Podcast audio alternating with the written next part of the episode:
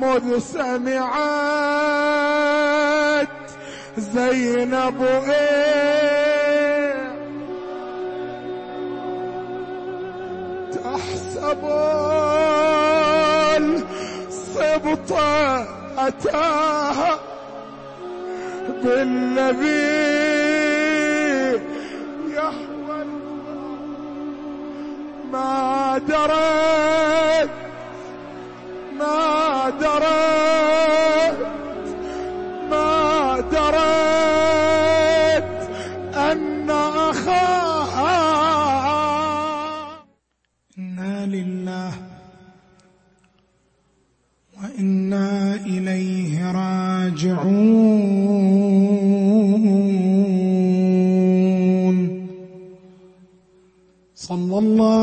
وسلم عليك سيدي ومولاي.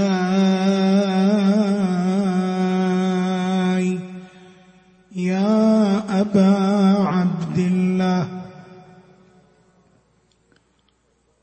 صلى الله عليك وعلى ولديك العليين. الأسير والقتيل. يا غريب يا مظلوم كربلاء وعلي قدر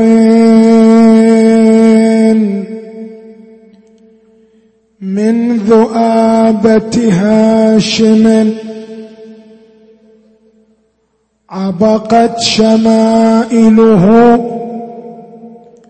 بطيب المحتدي أفديه من ريحانة ريانة لكن شو اللي صار على هالريحانة؟ جفت بحر ضمان وحد مهندي بكر الذبول على نضارة غصنه. إن الذبول لآفة الغصن الندي ورث الصفات الغور وهي تراثه من كل غطريف وشهم. أصيدي في بأس حمزة. في شجاعة حيدر بإبا الحسين وفي مهابة أحمدي وتراه في خلق وطيب خلائق وبليغ نطق كالنبي.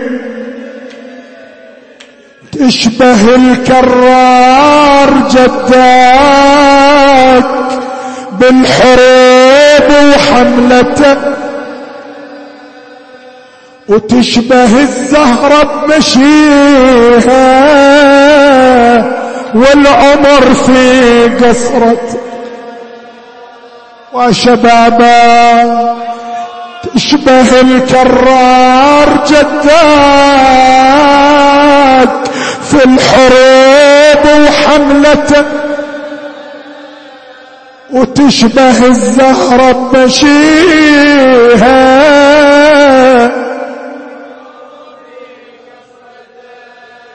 وبالكرم تشبه العماك حسن جود وعفته جملة أوصافك كريمة وهلك من أهل الوفاء يلا يلا اللي بها هذه أوصاف.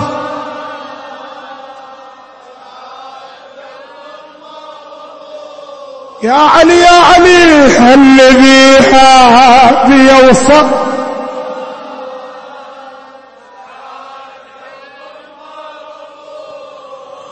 يرخصون للمنية أولى الأعادي يذبح ذبحوا الشباب ما كفى العدوان ذبحا وبالخناجر قطع يا علي يا علي ما كفى العدوان ذبحا.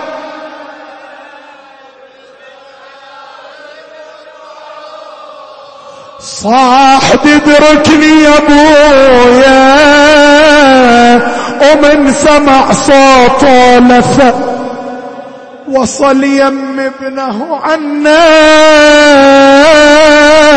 فرق جموع العدا وانحنى فوق يشمه وفوق زنده والسد. وصار يتفقد جروحه. آه وشاف سهم بكبده. صاح يا ابني وداعة الله بعدك الدنيا العفو.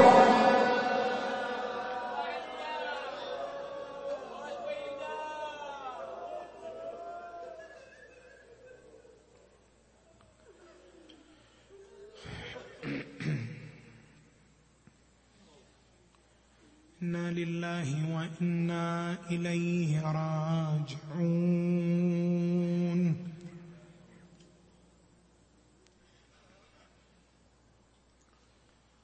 وسيعلم الذين ظلموا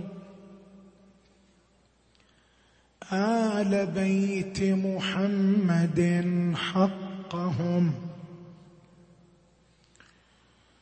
أي منقلب ينقلبون والعاقبة للمتقين.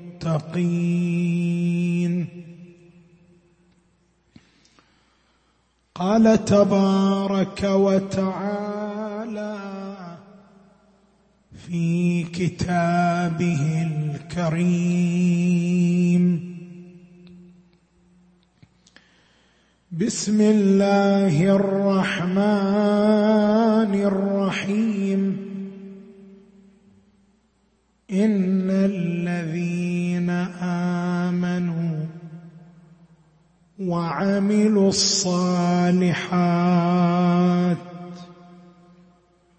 أولئك هم خير البرية.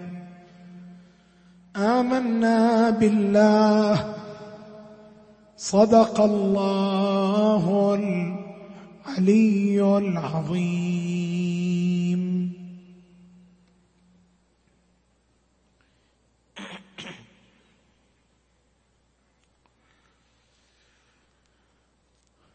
نظرية إعادة قراءة التشيع. عرض ونقد.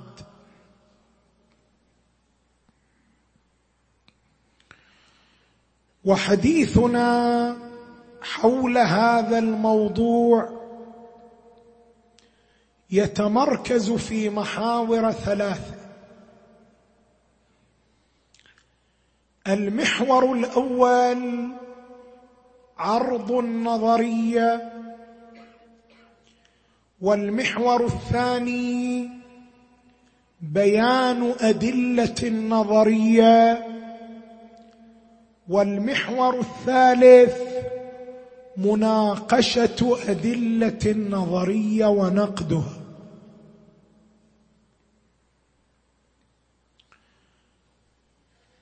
نأتي لعرض النظرية.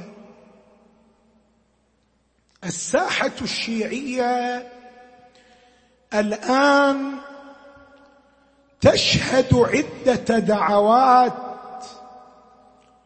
لإعادة قراءة التشيع مرة أخرى. وكل هذه الدعوات على اختلافها تتفق على شيء واحد. وهو أن التشيع له نسختان. نسخة أصيلة ونسخة بديلة محرفة وإنما يختلف أصحاب هذه الدعوات في تحديد النسخة الأصيلة وتحديد النسخه البديله مثلا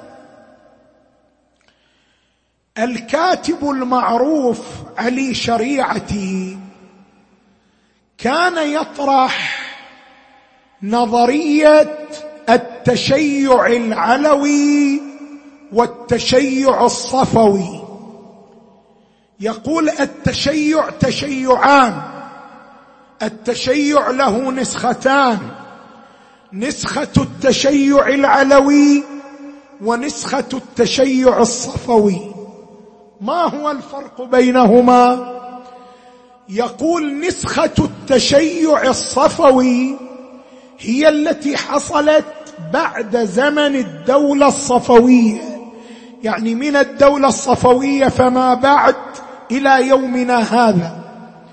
ونسخة التشيع العلوي هي التي كانت قبل زمن الدولة الصفوية وهي النسخة السليمة الأصيلة غير المحرفة. طبعا هذه النظرية ناقشناها في هذا المجلس قبل سنوات وأوضحنا خطأها وزيفها. هناك نظرية جديدة لإعادة قراءة التشيع يعبرون عنها بنظرية القراءة المنسية. شنو يعني نظرية القراءة المنسية؟ أصحاب هذه النظرية يقولون التشيع له قراءتان. وكل قراءة تعبر عن نسخة للتشيع القراءة الأولى هي القراءة البشرية والقراءة الثانية هي القراءة ما فوق البشرية. تشيع له نسختان نسخة هي المقروءة بالقراءة البشرية والنسخة الثانية هي المقروءة بالقراءة فوق البشرية. تسأل أصحاب هذه النظرية والأطروحة أين هي النسخة المقروءة بالقراءة البشرية؟ وأين النسخة المقروءة بالقراءة فوق البشرية؟ يقول لك إذا رجعنا إلى القرنين الأول والثاني من الهجرة سنجد أن التشيع كان يقرأ قراءة بشرية. الأئمة أنفسهم وأصحاب الأئمة كانوا يقرؤون التشيع قراءة بشرية. لكن بعد القرن الثاني إلى يوم الناس هذا يعني التشيع الذي عندنا الآن صار يقرأ قراءة مختلفة وهي القراءة فوق البشرية. تقول له طيب ما هو الفارق الجوهري بين القراءة البشرية والقراءة ماذا؟ فوق البشرية. يقول لك التشيع قضيته الأساسية ما هي؟ قضيته المحورية ما هي؟ قضيته الجوهرية ما هي؟ القضية المحورية هي ماذا؟ قضية الإمامة. إحنا شلون نتميز الشيعة عن غيرنا؟ بالإمامة. كيف كان الأئمة وأصحابهم؟ يقرؤون الامامه وكيف نحن الآن صرنا نقرأ الامامه إحنا في قراءتنا فوق البشرية نقرأ الإمام على أنه يتمتع ويتميز بثلاث صفات وخصائص. صفة الأولى أنه منصوص عليه من قبل الله. هذا واحد. الصفه الثانية أنه معصوم فلا يخطئ ولا يذنب ولا يشتبه لا عمدا لا غفله لا سهوا لا نسيانا الصفه الثالثة أنه صاحب علم لدني ويعلم الغيب. اذا أنت الآن من تجي لأي شيعي تقول له من هو الإمام؟ ما هي صفات الإمام؟ يقول لك الإمام من يتمتع بهذه الصفات؟ ثلاث. منصوص عليه واحد. معصوم اثنين. علمه علم لدني لم يكتسبه من أحد وإنما هو علم من لدن الله سبحانه وتعالى. هذه يسموها قراءة فوق البشرية. يعني أنت ما قرأت الإمام كبشر من البشر العاديين بل جعلت له خصائص فوق البشر. معصوم لا يخطئ. علمه مو علم اكتسابي علم لدني. يعلم المغيبات.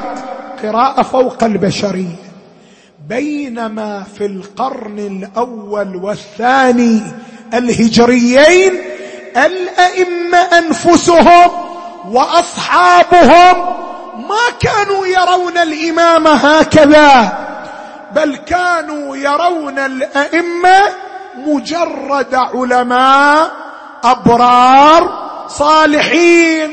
اختارهم الشيعة لصلاحهم ولعلمهم وآمنوا بهم كأئمة. أما عندهم علم لدني؟ لا. منصوص عليهم؟ لا.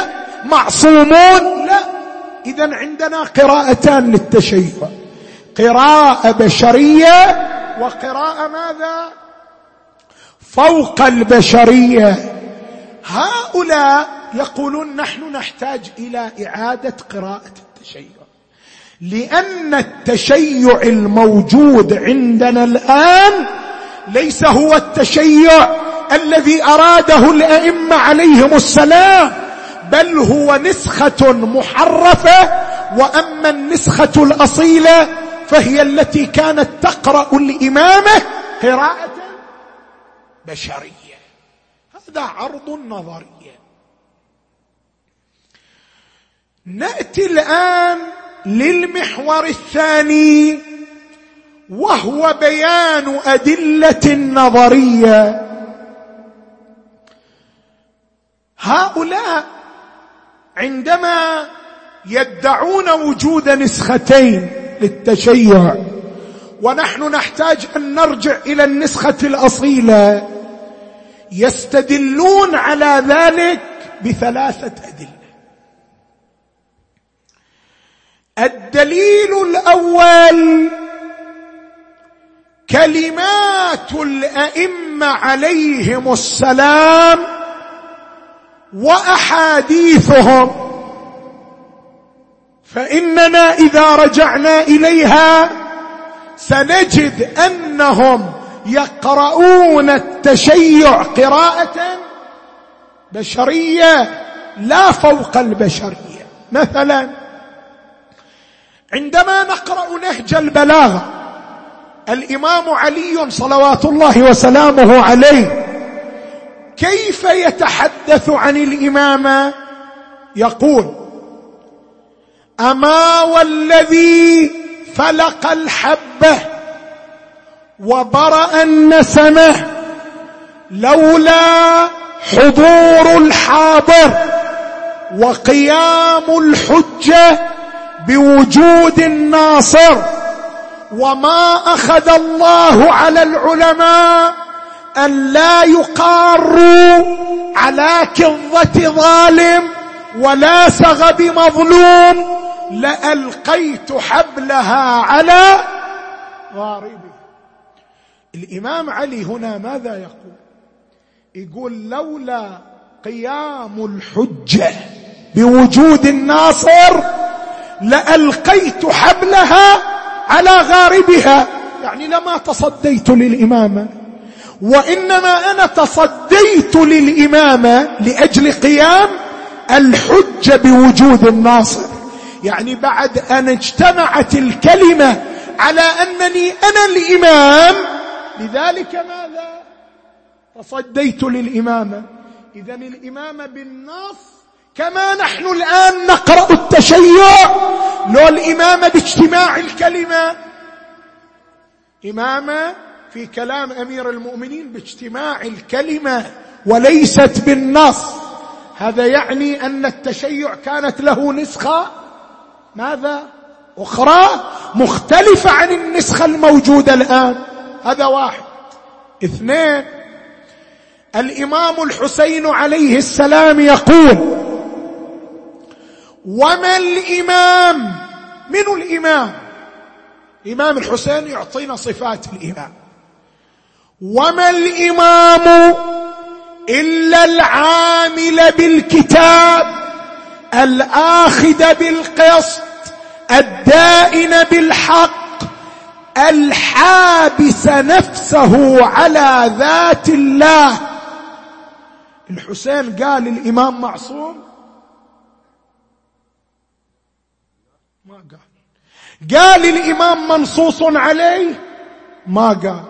قال الإمام عنده علم غيبي لدني ما قال. صفات الإمام اللي اعطانا إياها الإمام الحسين العلم بالكتاب والعمل به وما الإمام إلا العامل بالكتاب الآخذ بالقسط الدائن بالحق الحابس نفسه على ذات الله.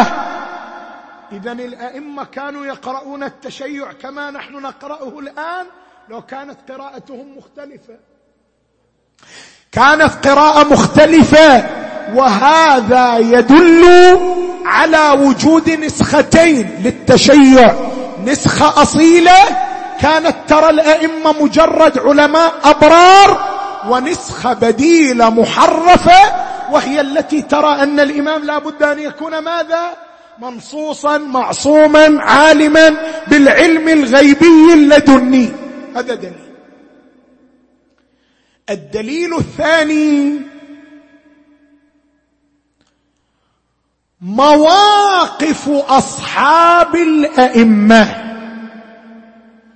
إحنا من نجي نقرأ مواقف أصحاب الأئمة مع الأئمة نجد أن أصحاب الأئمة كانوا ينظرون إلى الأئمة بمنظار مختلف عن المنظار الذي نحن من ننظر من خلاله إلى الأئمة. شلون؟ أجيب لك شاهد. حجر بن عدي رضوان الله تعالى عليه وهل مثل حجر؟ من أعظم أصحاب أمير المؤمنين عليه السلام ومن خلصهم ومقربيهم وأعلاهم شأنا ومنزلا. حجر ابن عدي لما صالح الإمام الحسن عليه السلام معاوية بن أبي سفيان حجر ابن عدي في الرواية دخل على الإمام الحسن عليه السلام معترضا وقال السلام عليك يا مذل المؤمنين. هذا يعني أن حجر بن عدي كان يرى الإمام الحسن معصوما لو كان يراه غير معصوم وقابل للخطا والاشتباه. كان يراه ماذا؟ غير معصوم. وإلا لو كان يراه معصوما لخضع وسلم له وأذعن بما اختاره الإمام عليه السلام. ولكنه دخل معترضا وسلم على الإمام بهذا السلام القاسي. السلام عليك يا مذل المؤمنين. هذا يعني أن أصحاب الأئمة كانوا يقرؤون التشيع كما نقرأه نحن أو كانت النسخة التي عندهم مختلفة. مختلفة. هذا الدليل الثاني. الدليل الثالث إقرار علماء الشيعة واعترافهم بأن بعض ضروريات المذهب الآن كانت تعد سابقا غلوا. مثلا العلامة المامقاني قدس الله نفسه الزكية الذي كان من وجوه الطائفة ومؤلفاته ومصنفاته مؤلفات كثيرة حتى عبر عنه بالعلامة الثاني. وقال العلامة الثاني الشيخ عبد الله المامقاني. ليش سمي العلامة الثاني؟ لكثرة مؤلفاته ومصنفاته. العلامة المامقاني في كتابه تنقيح المقال عند هذه الكلمة المهمة يقول وإن أكثر ما يعد اليوم من ضروريات المذهب في صفات الأئمة عليهم السلام كان معدودا في العهد السابق من الغلو. انت الآن شنو تعتقد في صفات الأئمة؟ معصومون أو لا؟ أكو أحد شيعي يشك في عصمتهم؟ لا. يعلمون علما غيبيا أو لا؟ يعلمون. عندهم ولاية تكوينية أو لا؟ وهكذا. هذه الصفات التي هي الآن من الضروريات كانت تعد شنو؟ غلوا عند بعض الشيعة. هذا يعني ماذا؟ أن التشيع له نسخة واحدة أو نسختان؟ نسختان. نسخة بشرية كانت تقرأ التشيع قراءة بشرية لذلك كانت ترى هذه الصفات غلوا. ونسخة تقرأ التشيع قراءة ماذا؟ فوق البشرية لذلك هي ترى هذه الصفات ليست غلوا بل هي من ضروريات المذهب. اذا ثبت من خلال هذه الأدلة الثلاثة بحسب زعم أصحاب هذه النظرية أن التشيع له نسختان ونحن نحتاج أن نعيد قراءة التشيع ونبحث عن النسخة الأصيلة للتشيع. نجي إلى المحور الثالث. وهو مناقشة النظرية ومناقشة أدلتها. نحن نقول التشيع له نسخة واحدة فقط. وليست للتشيع نسختان. تشيع له نسخة واحدة. وهذه النسخة هي التي عندنا الآن. وهي نفسها التي كانت في زمن المعصومين. ما عندنا نسختان للتشيع. شلون؟ هذا يحتاج أن نلتفت إلى أمور ثلاثة. لا بأس أن تطيبوا المجلس بالصلاة على محمد وآل محمد.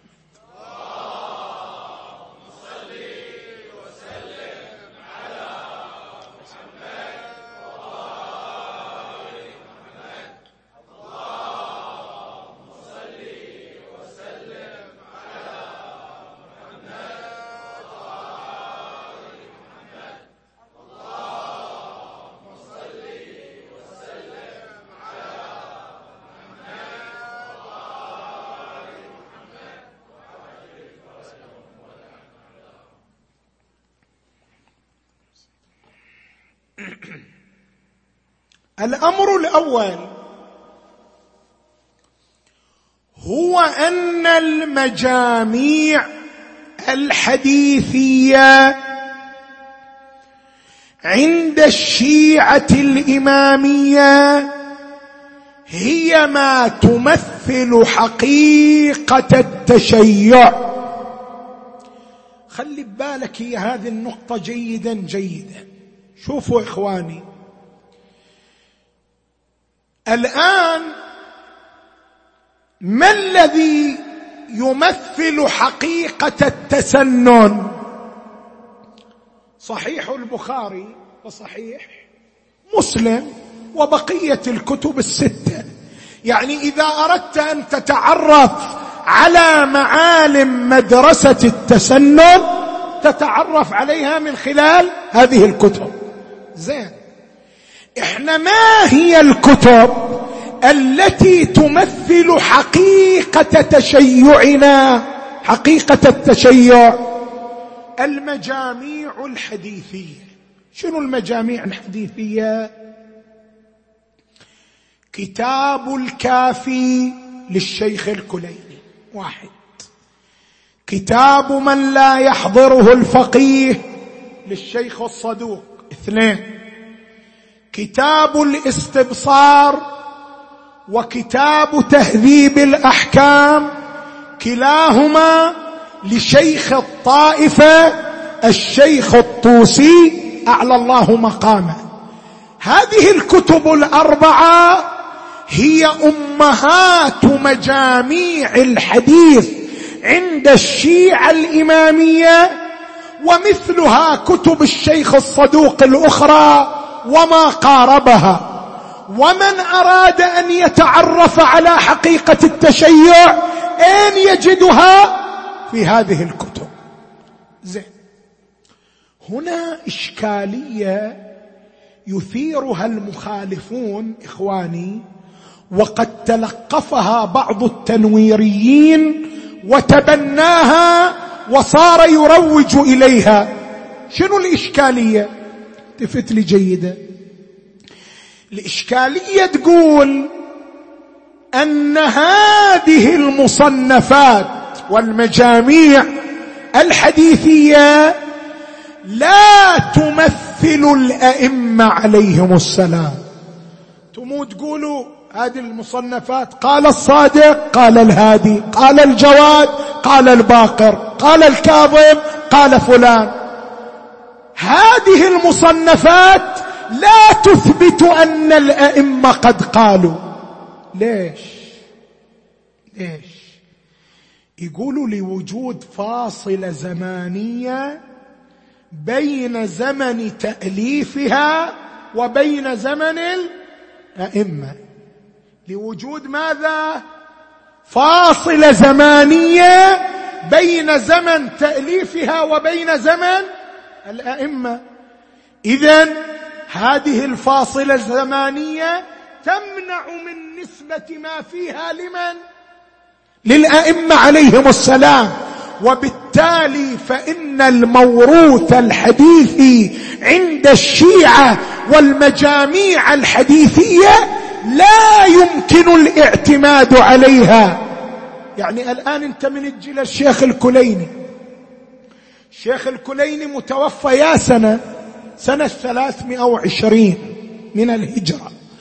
بينما الإمام العسكري عليه السلام توفي وبدأت الغيبة وغاب الإمام المهدي سنة 260 بين 260 و320 كم سنة؟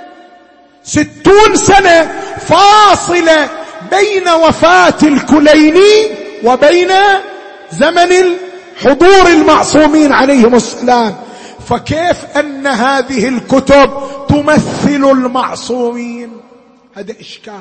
يطرحه المخالفون وهو من منطلق رمتني بدائها وانسلت. شلون؟ هذا نبينه لو أردنا الحديث عن البخاري ونبين من أين جاء البخاري. لكن هذا مو وقت كلامنا الآن. وإلا فإننا نستطيع أن نفتح بابا لا يستطيع إغلاقه أحد. الآن مو وقت. شلون نجيب عن هذه الإشكالية إخواني؟ شوفوا. حركة الحديث عند الشيعة مرت وتمرحلت بمرحلتين مهمتين.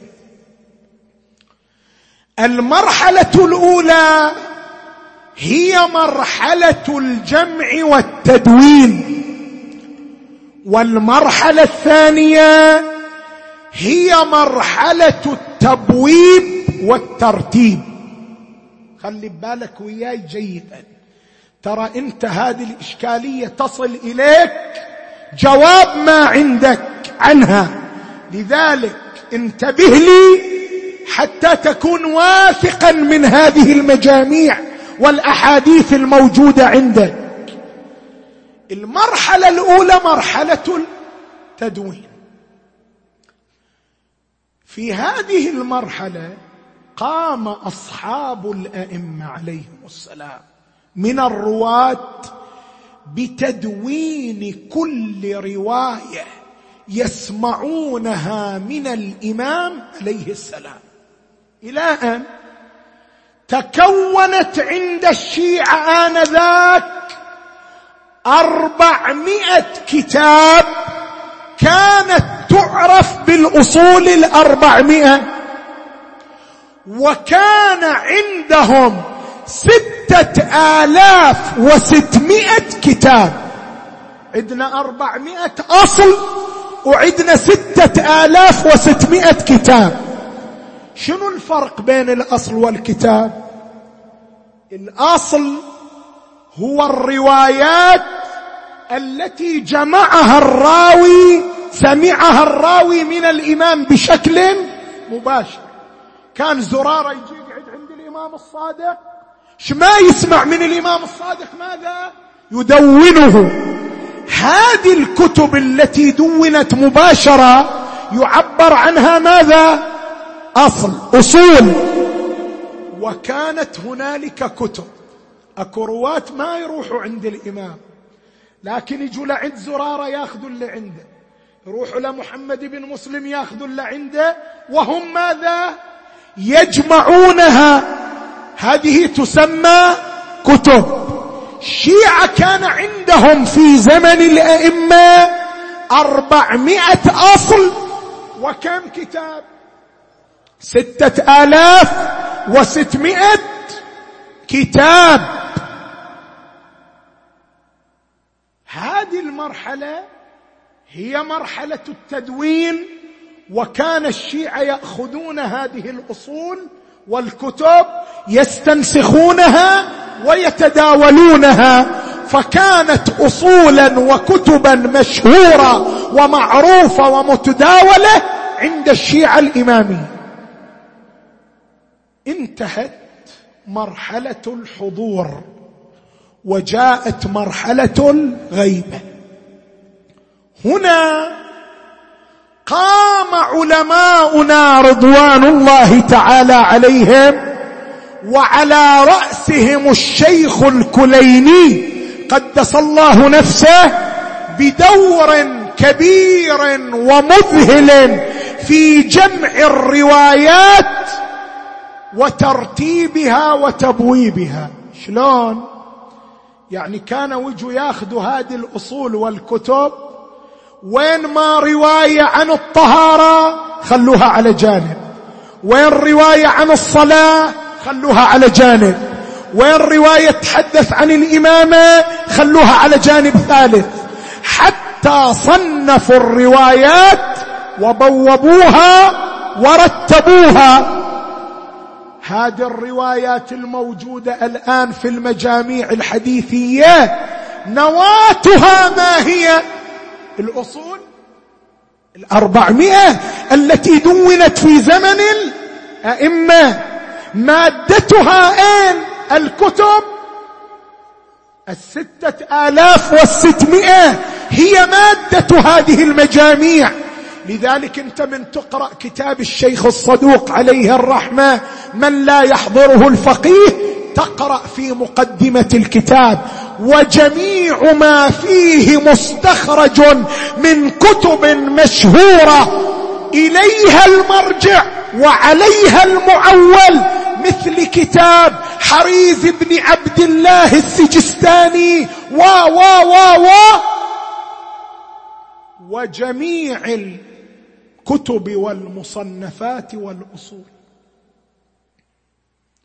عرفت شلون وصلتنا الأحاديث؟ أحاديث مرحلة بمرحلتين.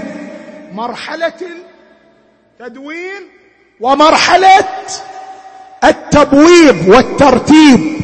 والمرحلة الثانية مكملة للمرحلة الأولى وامتداد لها. إذا إحنا ما عندنا أحاديثنا ما فيها فاصلة بينها وبين زمن معصوم بل عند غيرنا ذلك. ومن كان بيته من زجاج فلا يرمي الآخرين بحجر وإلا فإن أحجارنا قاسية. مجاميع الحديث اذا الموجوده عندنا تمثل ما صدر عن الأئمة عليهم السلام. هذا واضح؟ لو مو واضح. واضح. إذا جئنا وقرأنا هذه المجاميع سنكتسف سنكتشف أن نسخة التشيع الموجوده فيها هي نفسها النسخة الموجودة عندنا الآن. يعني هذه المجاميع تقرأ الامامه قراءة بشرية لو فوق البشرية؟ فوق البشرية. افتح كتاب الكافي ستجد عشرات النصوص على تنصيص الله تعالى على إمامة الأئمة وعلى أنهم معصومون وعلى أنهم يعلمون. علما لدنيا وغيبيا صلوات الله وسلامه عليه. هذا الأمر الأول. خليه ببالك الأمر الثاني هو أن من يدعو إلى قراءة التشيع لا بد أن تكون قراءته قراءة موضوعية شلون يعني قراءة موضوعية؟ قراءة موضوعية يعني لا قراءة تجزئيه ولا قراءة مقتطعة. لأن القراءة التجزئيه على خلاف الموضوعية والقراءة المقتطعة على خلاف الموضوعية. شلون يعني قراءة تجزئيه وشلون قراءة مقتطعة؟ تأملوا وياي إخواني. القراءة المقتطعة هي القراءة للنص مع اقتطاعه عن السياقات التي جاء فيها. النص عادة من يجي عن المعصوم يجي في سياق معين. وأنت عندما تريد قراءة النص قراءة موضوعية لا بد أن تقرأه ماذا؟ في سياقه الذي جاء فيه. وأما إذا اقتطعته عن سياقه تكون القراءة موضوعية أو غير موضوعية؟ غير موضوعية لا توصلك إلى الحقيقة. خل أوضح لك بالمثال. وياي قول الإمام الحسين عليه السلام وما الإمام إلا العامل بالكتاب والآخذ بالقسط والدائن بالحق والحابس نفسه على ذات الله. هذا من نجي نقرا النص. شنو نقرأ الإمام؟ معصوم؟ لا. منصوص عليه؟ لا. عند علم لدني؟ لا. شنو نقرأ؟ خوش مؤمن. يعلم بالكتاب ويعمل به. أكثر من ذلك موجود؟ لا. وما الإمام إلا العامل بالكتاب. الآخذ بالقسط عادل. الآخذ بالقسط رجل عادل. الدائن بالحق الحابس نفسه على ذات الله. من نجي نقرأ هذا النص هكذا. يوهمنا بوجود نسخة أخرى من التشيع وبوجود قراءة أخرى للتشيع. لكن هذا شنو سببه؟ سبب أننا اقتطعنا النص عن سياقه. وإلا لو أرجعناه إلى سياقه سنكتشف بأنه لا توجد هناك ماذا؟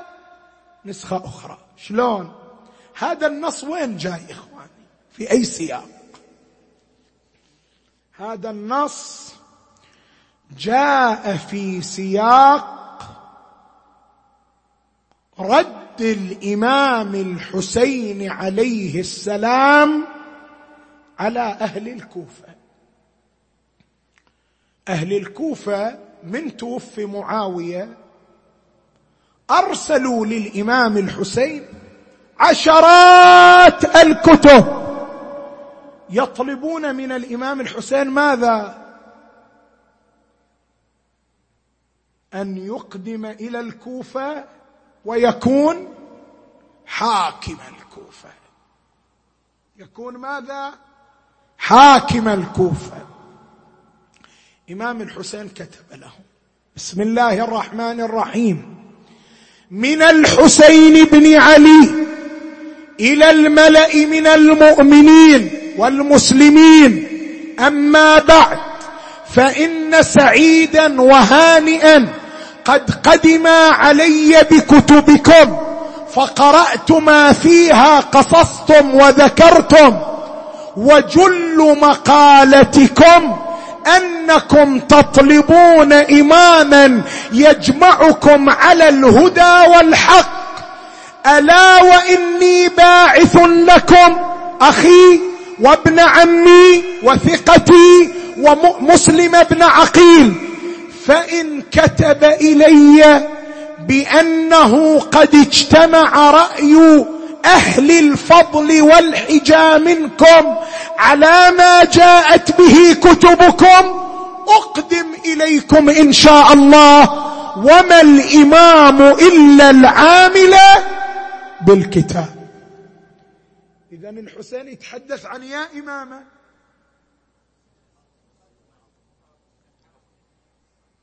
أحسن. يتحدث الحسين عما طلبه أهل الكوفة. أهل الكوفة طلبوا من الحسين أن يقدم كحاكم عليهم. إمام بمعنى حاكم يعني امامه سياسية يعني ملك يعني مدير دولة يعني إيش ما تريد تعبر عبر.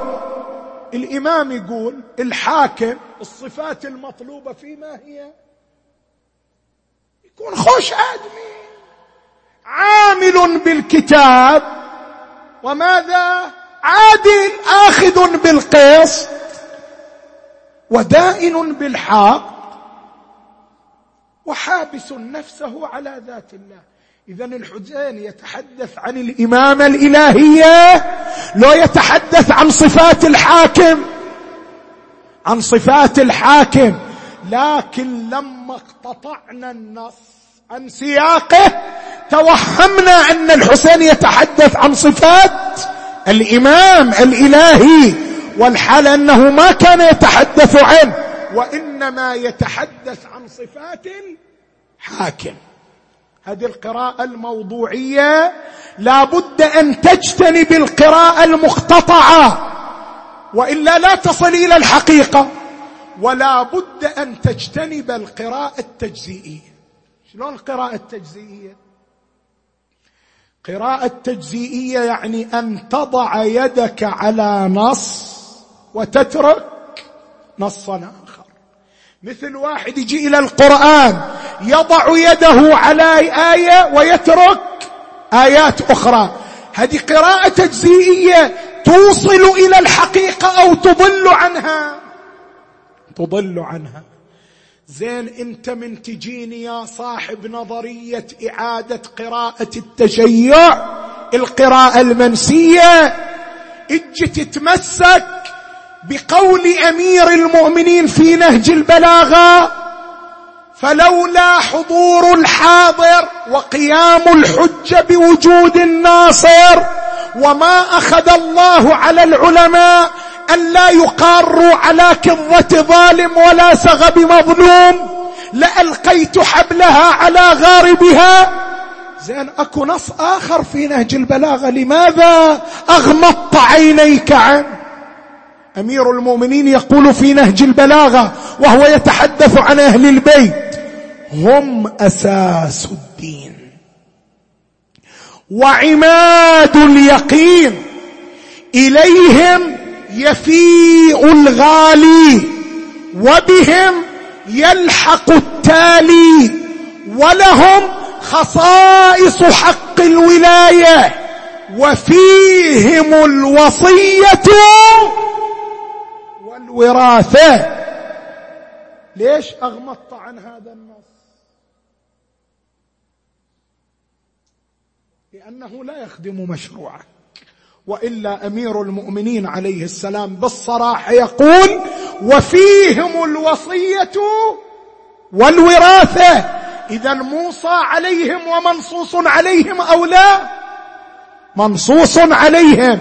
فلا بد أن نوفق بين النصين ونقول أمير المؤمنين هناك كان يتحدث عن الامامه السياسيه الإمام إخواني متى يتصدى للامامه السياسية؟ لمتى يكون حاكما؟ هو يفرض حكومته على الناس لو الناس يطلبون منه ذلك. الإمام الصادق عليه السلام كان حاكما؟ لا. لكن كان له حق الحكومة لو ما كان. كان. لكن ما كان حاكما. لماذا؟ لأن الناس لم يتركوا له مجال لكي يكون حاكما. الإمام علي يقول فلولا حضور الحاضر وقيام الحجة بوجود الناصر لألقيت حبلها على غاربها. أنا الحكومة شنو تهمني؟ ولكن بما أن الكلمة قد اجتمعت علي فلا بد ماذا؟ أن أتصدى لمقاليد الأمور.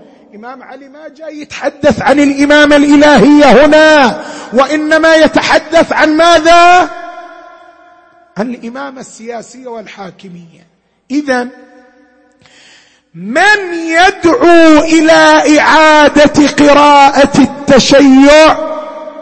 نقول له بأن قراءة التشيع لا بد أن تكون قراءة موضوعية. قراءة موضوعية باجتناب القراءة المقتطعة وباجتناب القراءة التجزئية.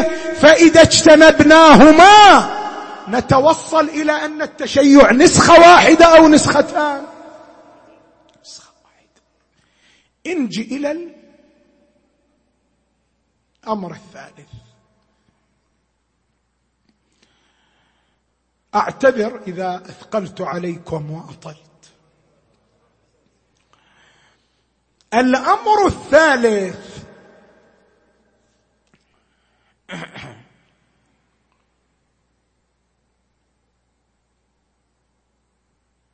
إن التراكم المعرفي وهذه إخواني خلوها ببالكم جيدا لأن تبتني عليها كثير من الأمور. إن التراكم المعرفي من الحقائق الواقعة في جميع العلوم بلا استثناء. شلون تراكم معرفي؟ تراكم المعرفي يعني أن العلم أي علم كان إذا بدأ لا يقف عند النقطة التي بدأ منها وإنما ماذا؟ ينمو يتكامل يتطور يحصل فيه تراكم معرفي وهذا التراكم المعرفي على قسمين. أكو تراكم معرفي كمي يعني العلم كان يتكون من عشر عشرين مسألة صار يتكون بمرور الزمان من ألف مسألة. وأكو تراكم كيفي. شلون التراكم الكيفي؟ يعني أن مفهوم معين من مفاهيم العلم كان واضح بنسبة خمسين في المئة أصبح واضحا بنسبة مئة في المئة. تتبلور المفاهيم. تراكم معرفي كيفي هو يعني تبلور المفاهيم. أنتم الآن كلكم شباب. مثقفين أكاديميين. أنا أسألكم علم الطب الآن هو نفسه علم الطب قبل مئة سنة؟ هو نفسه علم الطب قبل ألف سنة؟ ما الذي حصل فيه؟ تراكم تراكم معرفي. هم تراكم كمي؟ صارت مسائله كثيرة. هم تراكم ماذا؟ كيفي بعض الحقائق الطبية ما كانت واضحة عند الأجيال السابقة الآن؟ تبلورت صارت واضحة ومعلومة. هذا شيء واضح لا مو واضح؟ علم الكلام هكذا. علم الكلام يعني علم العقائد يطاله نفس القانون. هذا قانون التراكم المعرفي. مثل ما هو موجود في العلوم الأخرى موجود في علم الكلام أيضا. شلون؟ يعني أكو بعض المسائل إخواني في علم الكلام كانت بمقدار معين وبمرور الزمان توسعت زادت. وأكو بعض المسائل وهذه النقطة المهمة. كانت غير متبلورة وبمرور الزمان تبلورت. ليش؟ خلي ببالك وياي. اللي بين المعارف الدينية والكلامية إمام واحد لو اثنا عشر إمام. يعني أمير المؤمنين بين مقدار الحسن مقدار صادق مقدار الجواد مقدار. اللي في زمن الإمام علي عليه السلام هل كانت عنده المعارف التي صارت موجودة عند من هو في زمن الصادق؟ لا. لماذا؟ لأن معارف بينها الصادق بينها الباقر ولم تبين في زمن الإمام علي. اللي في زمن الإمام الصادق هل كانت عندهم معارف من كانوا في زمن الإمام العسكري؟ كلا لأن الأئمة بعد الصادق أيضا ماذا؟ استمروا في بيان المعارف. هذا شيء الشيء الآخر. الرواة اللي كانوا يسمعون من الأئمة المعارف الدينية ما كان لهم مركز واحد. قسم من الرواة كان في المدينة قسم من الرواة كان في الكوفة قسم من الرواة كان في قم قسم من الرواة كان في بغداد قسم من الرواة كان في الري. وما كان هنالك وسائل اتصال. واتساب عندهم؟ لا. فيسبوك عندهم؟ لا. تليجرام عندهم؟ لا.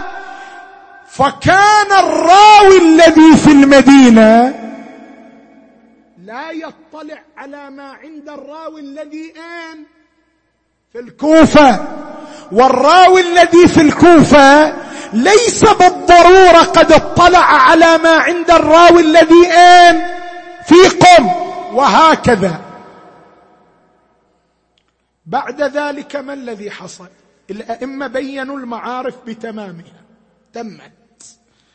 علماؤنا جاءوا مثل الشيخ الكليني عليه الرحمة والصدوق جمعوا الروايات المتفرقة اللي في قم اللي في الري اللي في فلان جمعوها. صار اكو تراكم معرفي لو ما صار. صار تراكم معرفي فتبلورت بعض المفاهيم التي لم تكن متبلوره لما جمعت كل الروايات اتضح منها شيء ما كان ماذا؟ واضحا لمن كانت عنده رواية واضحة واحدة.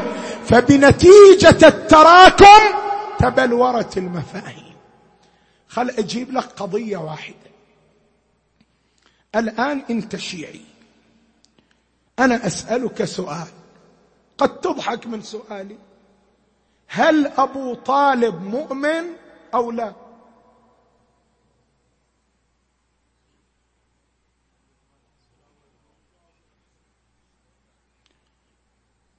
من هنا يقول أبو طالب غير مؤمن؟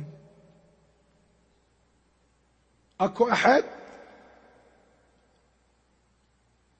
ماكو شيعة صغارهم كبارهم رجالهم نساؤهم عندهم أن إيمان أبي طالب كالشمس في رابعة النهار. صحيح لو لا؟ زين. لما نرجع إلى روايات نقف على رواية في زمن الإمام الرضا. بين وفاة أبي طالب وبين زمان الإمام الرضا كم سنة؟ عشرات السنوات. هذا يكتب إلى الإمام الرضا سؤال. ما تقول في المروي إن أبا طالب في ضحضاح من نار يغلي منه دماغه. وهذا السائل من أصحاب الإمام الرضا. السائل من أصحاب الإمام الرضا عليه السلام. فكتب له الإمام الرضا بسم الله الرحمن الرحيم. أما بعد فإنك إن شككت في إيمان أبي طالب كان مصيرك إلى النار. مسألة إيمان أبي طالب في زمن الإمام الرضا كانت واضحة مثل ما هي الآن. لو كانت غير واضحة غير واضحة. لماذا؟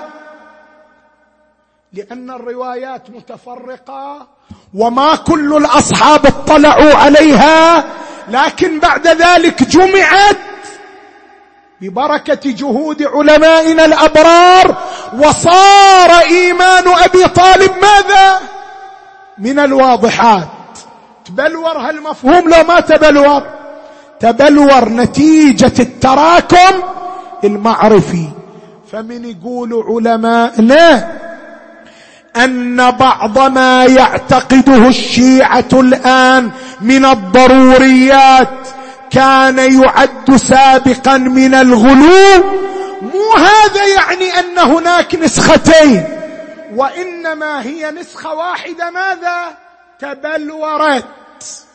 اتضح نسخة واحدة شنو؟ تبلورت نتيجة التراكم المعرفي. اذا التشيع نسخة أو نسختان؟ نسخة واحدة وهي النسخة التي نقرأها الآن وهذا هو التشيع الذي دافع عنه إمامنا الحسين وبذل دمه وأولاده دفاعا عنه. أنا علي بن الحسين. ابن علي. أضربكم بالسيف. أحمي عن أبي ضرب غلام هاشمي علوي. والله لا يحكم فينا ابن الدعي. هذا الأكبر. بطل كربلاء. سيطر على كل مشاعر الحسين. وأسر قلب الحسين.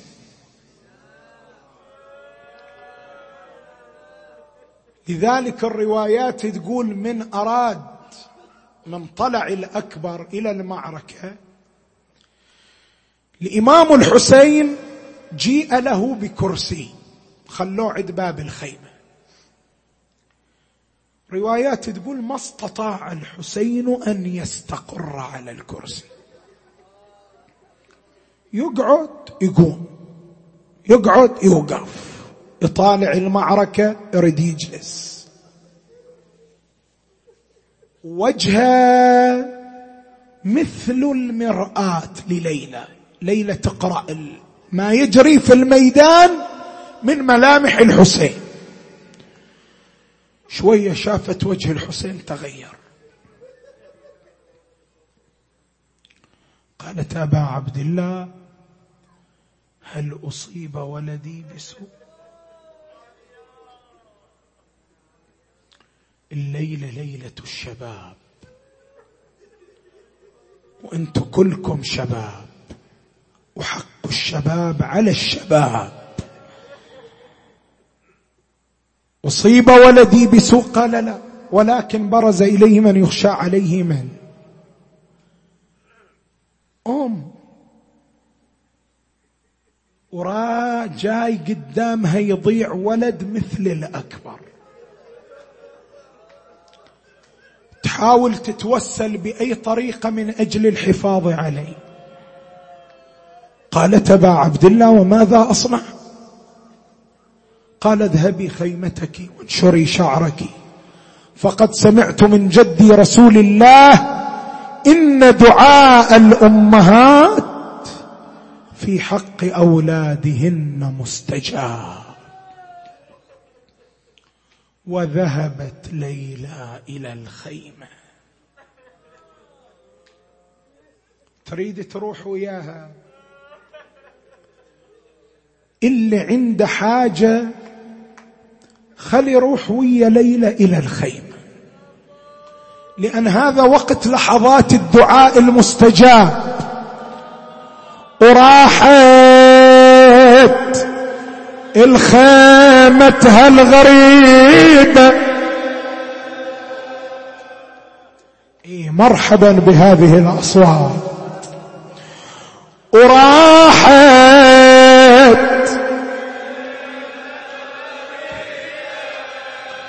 وتوسلت.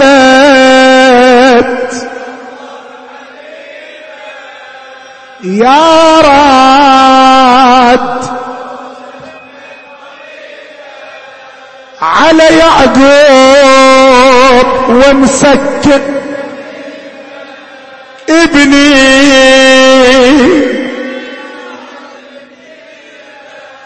إلهي بغربة أبي. إلهي بوحدة أبي. إلهي بعطش أبي. بجاه اللي انطبع راسه بجاه المطبر راسه وطاح بمسجد الكب. وبحسين وعطش جبده وبالعباس. يا علي يا علي بجاه المطبر راسه.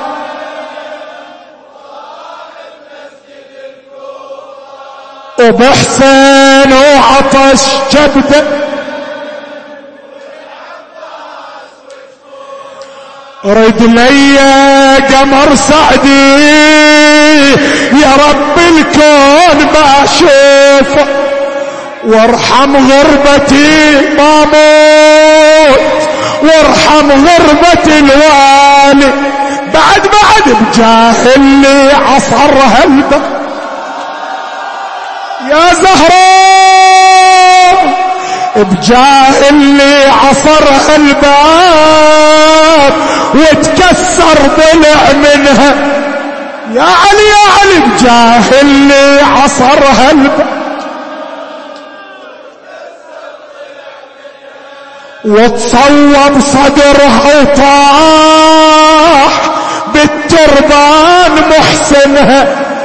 وحق زينب وصرختها على العباس وحزنها يا الله انتصر الأكبر على بكر بن غانم رجع إلى أبيه وهو يقول يا بويا.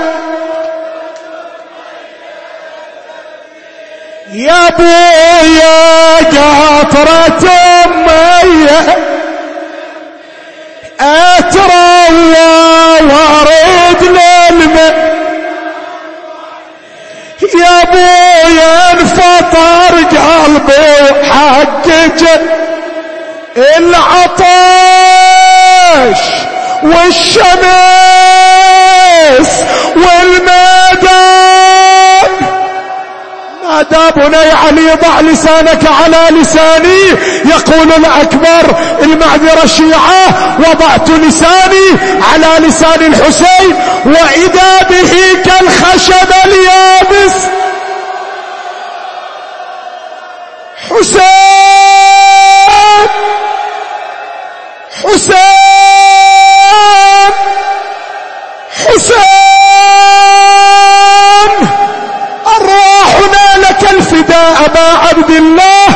نادى به الحسين بني علي ادخل على أمك فإنها في انتظارك. دخل على أمه وجدها مغمى عليها وضع رأسها في حجره. سالت قطرات من عينيه على وجهها أفاقت أعلي هذا قال بلى أمه قالت ألف مرحبا. ألف مرحبا. من جيتني فارس فبينما هو معها وإذا بالحسين ينادي أمام الناس. صرخت زينب أمام الناس. صرخت أم كلثوم أمام الناس فارتعدت فرائص الأكبر وقام من مكانه وهو يصيح ونحن معه لبى أقبل إلى أبيه يطلب منه الرخصة. فنادى الحسين يا زينب يا سكينة يا عاتكة يا رقية قمنا لوداع الشباب أحطن به النساء. هذه تشمه تلك تضمه تلك متعلقة بأذياله. المعذرة شيعة تقول الرواية أراد الأكبر أن يتخلص من أيدي النساء ما استطاع لأنهن كن متشبثات به. فأقبل الحسين وصار يرفع أيدي النساء وهو يقول دعناه دعناه. فإنه ممسوس في ذات الله. والنساء يتصارخن حسين حسين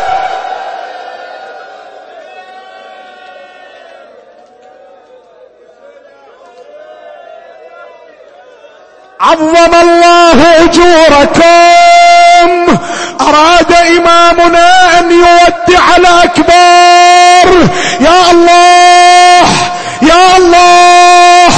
استطاع أن يودع الأكبر أمام النساء أقبل به وراء الخيمة احتضن الشباب إلى صدره.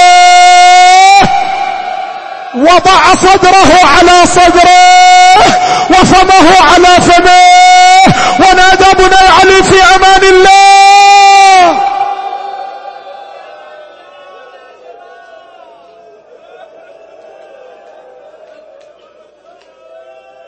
الله. يا الله. تقول الرواية فاحتضر أبو عبد الله. سقط على التراب. وهو يقول علي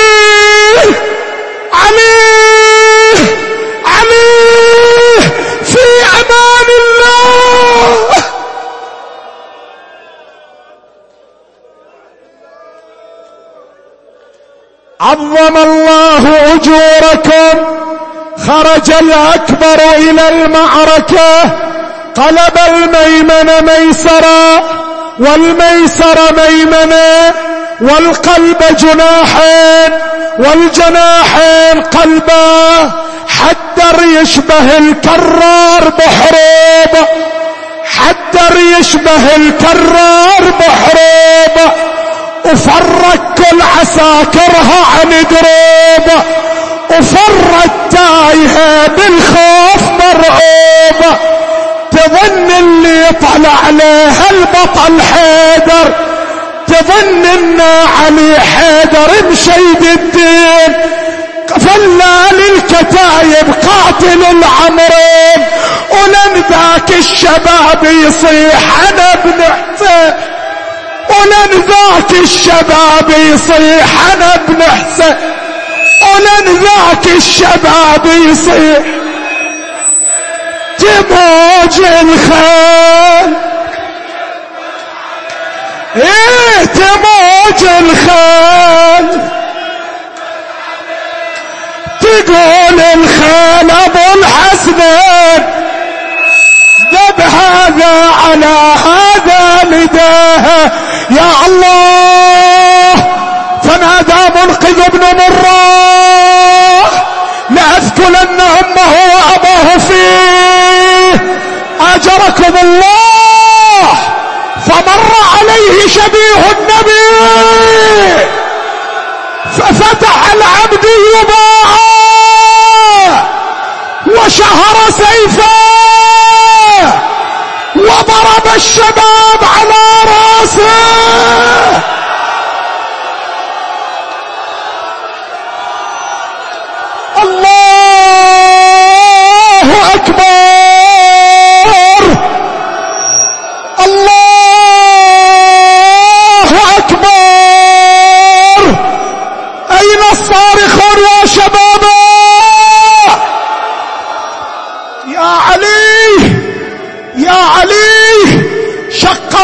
الشباب إلى نصفين.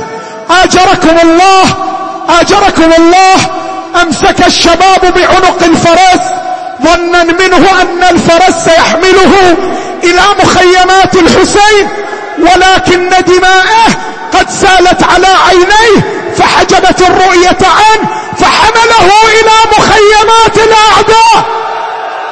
يا علي يا علي يا علي فداروا على الشباب! هذا يضربه بسيف وهذا يطعنه براب حتى قطعوا جسده! فخر من على جواد منادي الحسين!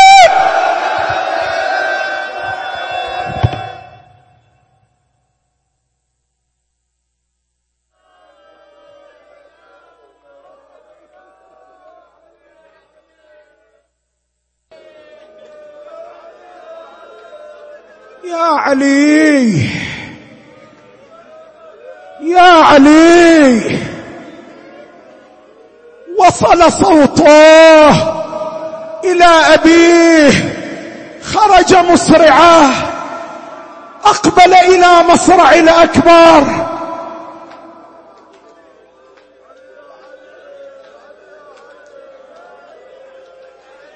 وجد الأعداء قد احتوشوه. يمزقون جسده. فرقهم عن شيعة. الرواية تقول الحسين ما نزل من جواده ما نزل من جواده. رمى بنفسه من على ظهر الجواد. وهو يصيح علي علي.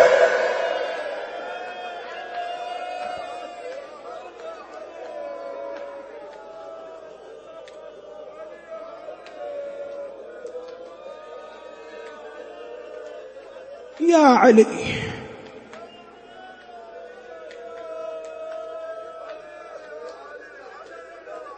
قام بنو هاشم بتحريك الحسين وإذا به كالخشب اليابسة.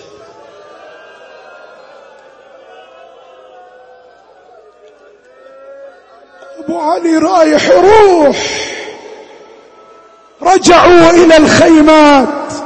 زينب واقفة عند باب الخيمة قالت يا بني هاشم أين ابن والدي؟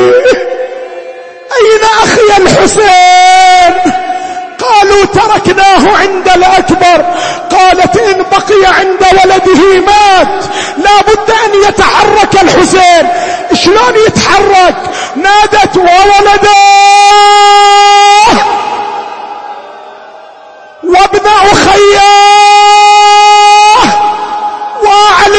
وعلياه. سمعها الحسين ارتعدت فرائصه قام من مكانه رجع إليها. أخي زينب ارجع الخيمة لكي لا يشمت من الأعداء أبا عبد الله أينك عنها يوم عاشوراء والشمر يضربها بالصوت على راسها وهي تصيح حسين حسين!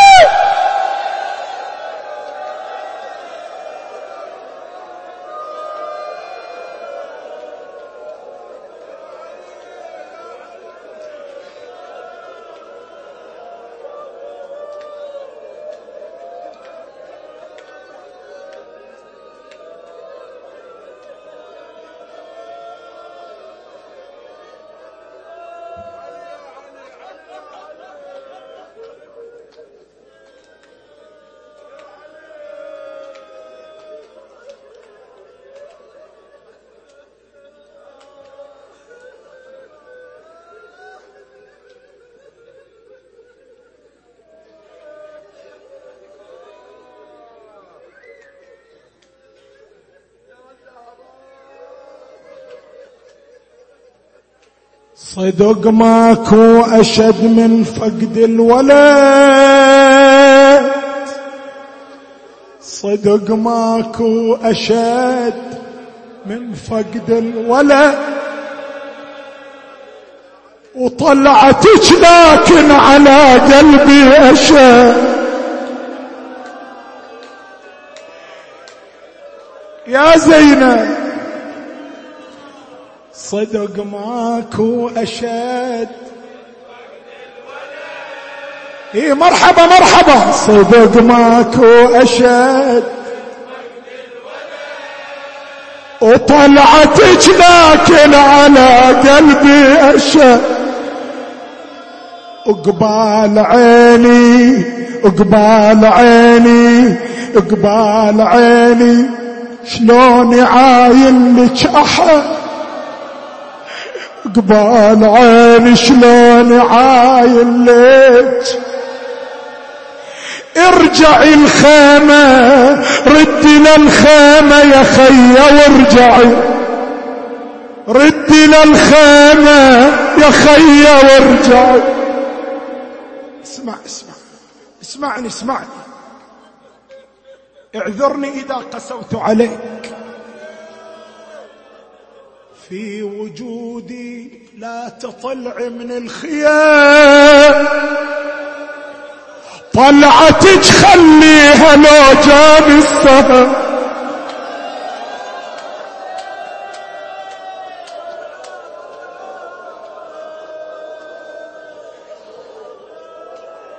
في وجودي لا تطلعي. في وجودي لا تطلعي. طلعتك خليها لو. ولو عليكم يا أختي العسكر هجا ولو عليكم يا أختي العسكر. ما الومك لو اجيت المصرعي ما الومك لو اجت المصرع. اسمع اسمع. لو طلعت من الخدر عندك عذر. إيه إيه لو طلعت من الخدر متى أبو علي؟ ساعة اللي يقطع وداج الشبر.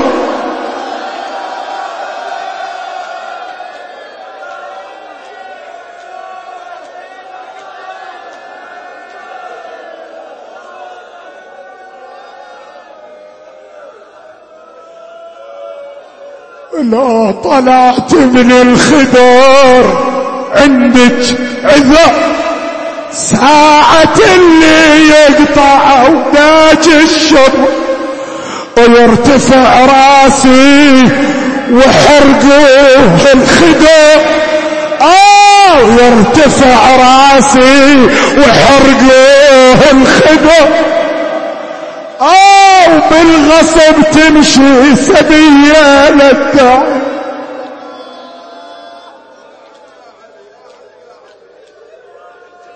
لا تلوميني إذا صوت ارتفع. لا تلوميني. وقبال عين الأكبر مقطع قطع.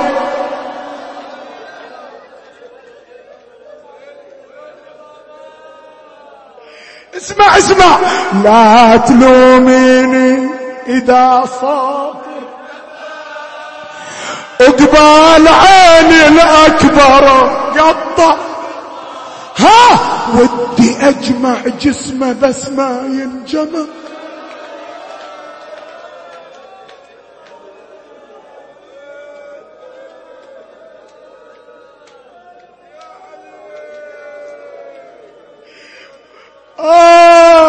لا تلوميني إذا صوت ارتفع. وقبال عين الأكبر مقطع أقول ودي أجمع جسمه بس. يا علي يا علي ودي أجمع جسمه بس. ودي أغسل طبرته بدمعي ودي أغسل طبرته. ويلي ويلي وإلى العشرين. ما وصل إلى العشرين. ما وصل ما وصل يا كوكبا ما كان أقصر عمره.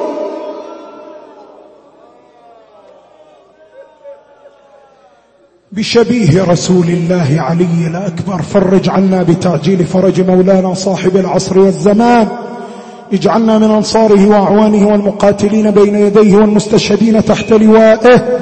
بحقه وبحق آبائه فرج هموم المهمومين واقض حوائج المحتاجين واشف مرضى المؤمنات والمؤمنين سيما المنظورين وفك الأسرى والمسجونين واحفظ مراجع الدين والعلماء العاملين ومآتم سيد الشهداء الحسين وإلى موت العلماء الأعلام والحاضرين والمؤسسين والمؤمنين والمؤمنات نهدي للجميع ثواب الفاتحة تسبقها